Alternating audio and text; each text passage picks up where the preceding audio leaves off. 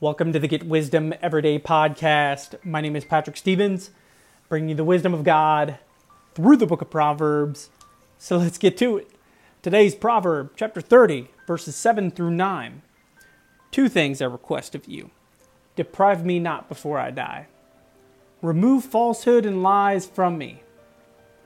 Give me neither poverty nor riches. Feed me with the food allotted to me, lest I be full and deny you, and say, Who is the Lord? Or lest I be poor and steal, and profane the name of my God. As I reflect on this, there is tremendous value in knowing and understanding the areas where we are most vulnerable to making immoral decisions.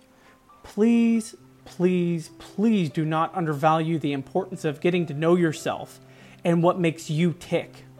You see, you are incredibly unique, and no one else in the world is exactly like you.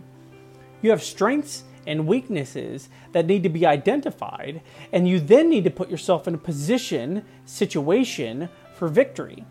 What fools do is they choose to play with fire in areas that they are weak and vulnerable. What fools do is they rely on themselves and depend on their own understanding and not God's understanding.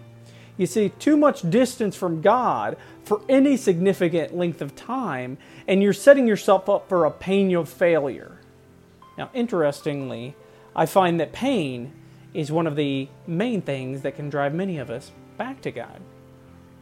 So here's our action idea do some reflective thinking on your own about life to determine what life situations make you the most at risk of distancing, distancing yourself from God.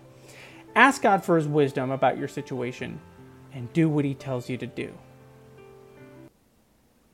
God bless.